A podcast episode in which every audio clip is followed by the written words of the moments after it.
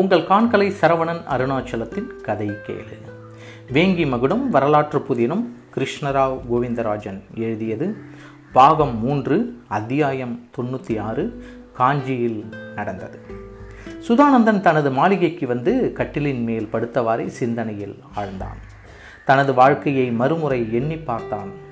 எங்கேயோ பிறந்து எங்கேயோ வளர்ந்து தனது சொந்த நாட்டை விட்டு மனைவி மகளை பிரிந்து வேறொரு நாட்டில் அடைக்கலம் புகுந்து அந்த நாட்டிலேயே மிகப்பெரிய பதவியையும் பெற்று உண்மையாக உழைத்து அதன் விளைவாகவே பல ஆண்டுகள் சிறைவாசமும் அனுபவித்துவிட்டு வந்த பிறகு பெரிய பதவியடைந்த இடத்திலேயே அவமரியாதைகளையும் பெற்று மறுபடியும் உயர்ந்த நிலையில் இருக்கிறோம். வாழ்விலும் தாழ்விலும் உடன் இருக்க வேண்டிய மனைவியும் மகளையும் பிரிந்து தனிமரமாக இருக்க வேண்டிய நிலை. இந்த நிலை மாற வேண்டும். பிரிந்து சென்ற குடும்பம் ஒன்றாக வேண்டும். இவ்வாறு எண்ணிய சுதானந்தன் தன் இளமை பருவத்தை மனதிற்குள் அசை போட்டான். ஆமாம் சுதானந்தன் பிறந்து வளர்ந்தது தமிழகத்தில் கல்வியில் கரை கண்ட காஞ்சி நகரத்தில். இளமையில் தமிழிலும் வடமொழியிலும் தென்னிந்திய மொழிகளிலும் கணிதத்திலும் புலமை பெற்று பெரிய பெரிய பதவிகளில் அமர வேண்டும் என்று நினைத்த சுதானந்தன் காரியத்திலும் கவனம் செலுத்தி பல கலைகளில் புலமை பெற்றான். இசையிலும் நாட்டியத்திலும் கவனம் செலுத்த முனையும் போது நாட்டிய சாலையில் அறிமுகமான கோதை என்ற பெண்ணிடம் மனதை பறிகொடுத்தான். இருவரும் இணைந்து உலக இன்பத்தையெல்லாம் அனுபவித்ததின் விளைவாக குழந்தை பேற்றையும் அடைந்தனர். அழகான பெண் குழந்தையும் பிறந்து வாழ்வை வசந்தமாக்கியது. சுதானந்தனின் அறிவும் புத்தி கூர்மையும் கவனித்த காஞ்சி சிற்றரசன் பல்லவேந்திரன் சுதானந்தனை ஆலோசகனாக ஏற்றுக்கொண்டான். பல்லவேந்திரன் சுதானந்தனை மிகவும் மதிப்புடனும் மரியாதையுடனும் நடத்தினான். சோழர்களின் ஆட்சியின் கீழ் சிற்றரசனாக இருந்து தஞ்சைக்கு கப்பம் செலுத்தும் நிலையில் இருந்த பல்லவேந்திரன் சுதானந்தனின் அறிவுரையால் சுதந்திர மன்னனாக ஆவதற்கு ஆசை கொண்டான்.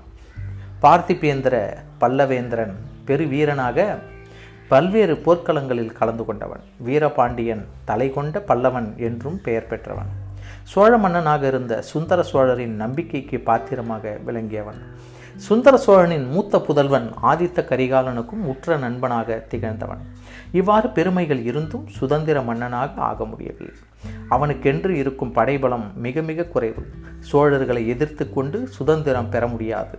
வேறு வகையில்தான் தனது ஆசையை பூர்த்தி செய்ய வேண்டும் என்று எண்ணிய பல்லவேந்திரனுக்கு சுதானந்தன் கூறிய யோசனை பிடித்திருந்தது. அது என்னவென்றால் சுந்தர சோழனின் புதல்வி குந்தவையை திருமணம் புரிவதுதான். சுதந்திர மனிதனாக மன்னனாக ஆவதற்கு சிறந்த வழி என்று யோசனை கூறினான் சுதானந்தன்.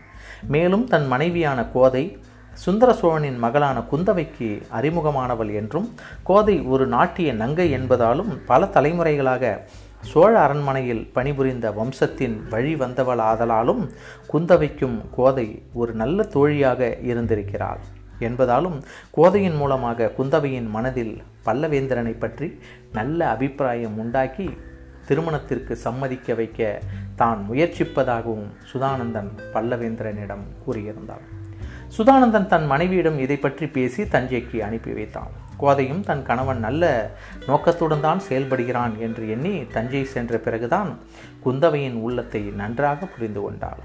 பல்லவேந்திரனிடம் அவளுக்கு அபிப்பிராயம் இல்லை என்பதை தெரிந்து கொண்டாள். குந்தவையின் மனம் வல்லவரையன் வந்தியத்தேவனிடம் சென்றிருந்தது என்பதை கோதை அறிந்து காஞ்சிக்கு திரும்பி வந்து குந்தவையின் எண்ணத்தை தன் கணவனிடம் தெரிவித்தாள் பல்லவேந்திரனை சுதந்திர மன்னனாக ஆக்குவதற்கு பேராவல் கொண்டிருந்த சுதானந்தனுக்கு இந்த செய்தி அதிர்ச்சி அளித்தது. தன் மனைவியிடம் குந்தவையின் மனதை மாற்றும்படி கூறினான் கோதை. அதற்கு மறுப்பு தெரிவித்ததுடன் பெண்களின் மனதில் ஒரு ஆடவனை பற்றி நினைத்துவிட்டால் அதை எவராலும் மாற்ற முடியாது என்று கூறியதுடன் இந்த மாதிரியான கெட்ட எண்ணத்துடன் குந்தவையிடம் செல்ல மாட்டேன் என்று கூறி சுதானந்தனிடம் வாதம் செய்தார்.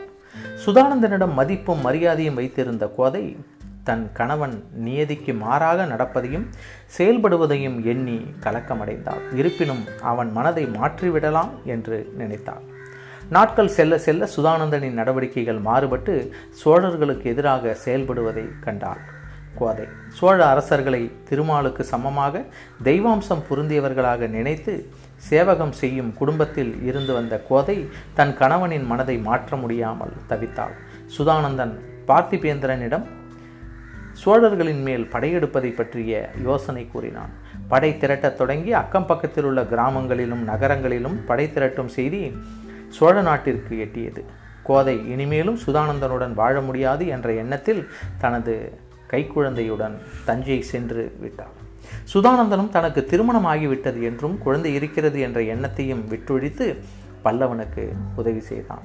பார்த்திபேந்திரனும் குந்தவை தன்னை நிராகரித்து விட்ட கோபத்தினால் காஞ்சியில் சுதந்திர பல்லவ அரசை நிலைநிறுத்தும் முயற்சியில் ஈடுபட்டு அதில் தோல்வியடைந்து மாண்டு போகிறான். சுதானந்தன் பார்த்திபேந்திரன் இறந்த பிறகு காஞ்சியில் இருக்கும் ஆபத்தை உணர்ந்து மாமல்லபுரம் சென்று அங்கிருந்து தப்பி வேங்கி நாட்டை அடைந்து வேங்கி நாட்டு அரசனாக இருந்த பாடபனிடம் அடைக்கலம் அடைந்தான். வேங்கி நாட்டு அரசன் பாடவன் சுதானந்தனின் திறமைகளை உணர்ந்து கல்வி கேள்விகளிலும் சூழ்ச்சி திறனிலும் அறிவு கூர்மையிலும் திறமை மிகுந்திருந்ததால் அவனை ஒற்றற்படை தலைவன் ஆக்கினான். இப்போது மறுபடியும் வேங்கி நாட்டின் முக்கிய தலைவனாக இருப்பதை பற்றி பெருமையடைந்தாலும் மனைவியும் குழந்தையும் உடனில்லை. எவ்வளவுதான் சொத்துக்களும் அதிகாரமும் பொன்னும் பொருளும் இருந்தாலும் இதையெல்லாம் குடும்பத்துடன் இருந்தால்தான் பூரணமாக அனுபவிக்க முடியும். தனியாக இருக்கும் இந்த வாழ்க்கை அர்த்தமற்றதாகி விடுகிறது என்பதை சுதானந்தன் புரிந்து கொண்டான்.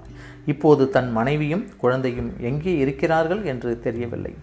ஒருவேளை தஞ்சையில் இருக்கலாம். தஞ்சை என்று நினைத்தவுடன் சுதானந்தனின் கவனத்திற்கு வந்தது அங்குள்ள பாதாள சிறைதான். அப்பப்பா எப்படிப்பட்ட சிறைச்சாலை? பாரத தேசத்தில் இதை போன்ற ஒரு சிறைச்சாலை எங்குமே காண முடியாது என்று நினைத்தான். சோழர்களின் கொடூரத்திற்கு இந்த சிறைச்சாலை ஒன்றே சாட்சி.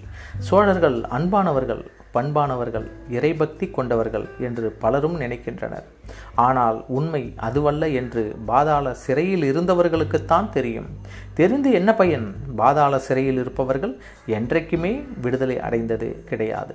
தனக்கு முன் எவ்வளவோ பேர் பாதாள சிறையிலிருந்து தப்பிக்க முயற்சி செய்திருந்ததை சுதானந்தன் அறிந்துதான் இருந்தான். ஆனாலும் எவரும் தப்பிக்க முடியவில்லை. சில சிறைவாசிகள் கைக்கு கிடைத்த ஆயுதங்களால் சுவற்றிலும் தரையிலும் துளையிட முயன்று பார்த்து துளையிட முயற்சி செய்ய போது தண்ணீர் தான் பெருக்கெடுத்தது. துளையிட முடியவில்லை. சோழர்கள் அப்படி ஓர் ஏற்பாட்டை செய்திருந்தனர். அந்த சிறையிலிருந்து தப்பித்தவன் தான் ஒருவன் மட்டுமே. அப்படிப்பட்ட தஞ்சை நகருக்குத்தான் திரும்பி போக முடியாது. வேறு ஏதாவது வழிதான் தேட வேண்டும் என்று முடிவு செய்தான். இவ்வாறு இரவு முழுவதும் யோசனையிலும் பழைய நினைவுகளிலும் ஆழ்ந்திருந்த சுதானந்தன் மறுநாள் தான் ஆற்ற வேண்டிய கடமைகளை திட்டமிட ஆரம்பித்தான். அரசன் வீமனிடம் தானே நேரில் இலங்கை செல்லவிருப்பதாக கூற வேண்டும். நாகைக்கு சென்று தன் நம்பத்தகுந்த வீரர்களை மாறுவேடத்தில் தஞ்சை சென்று தன் மனைவி மக்களை பற்றி அறிந்து கொள்ள வேண்டும்.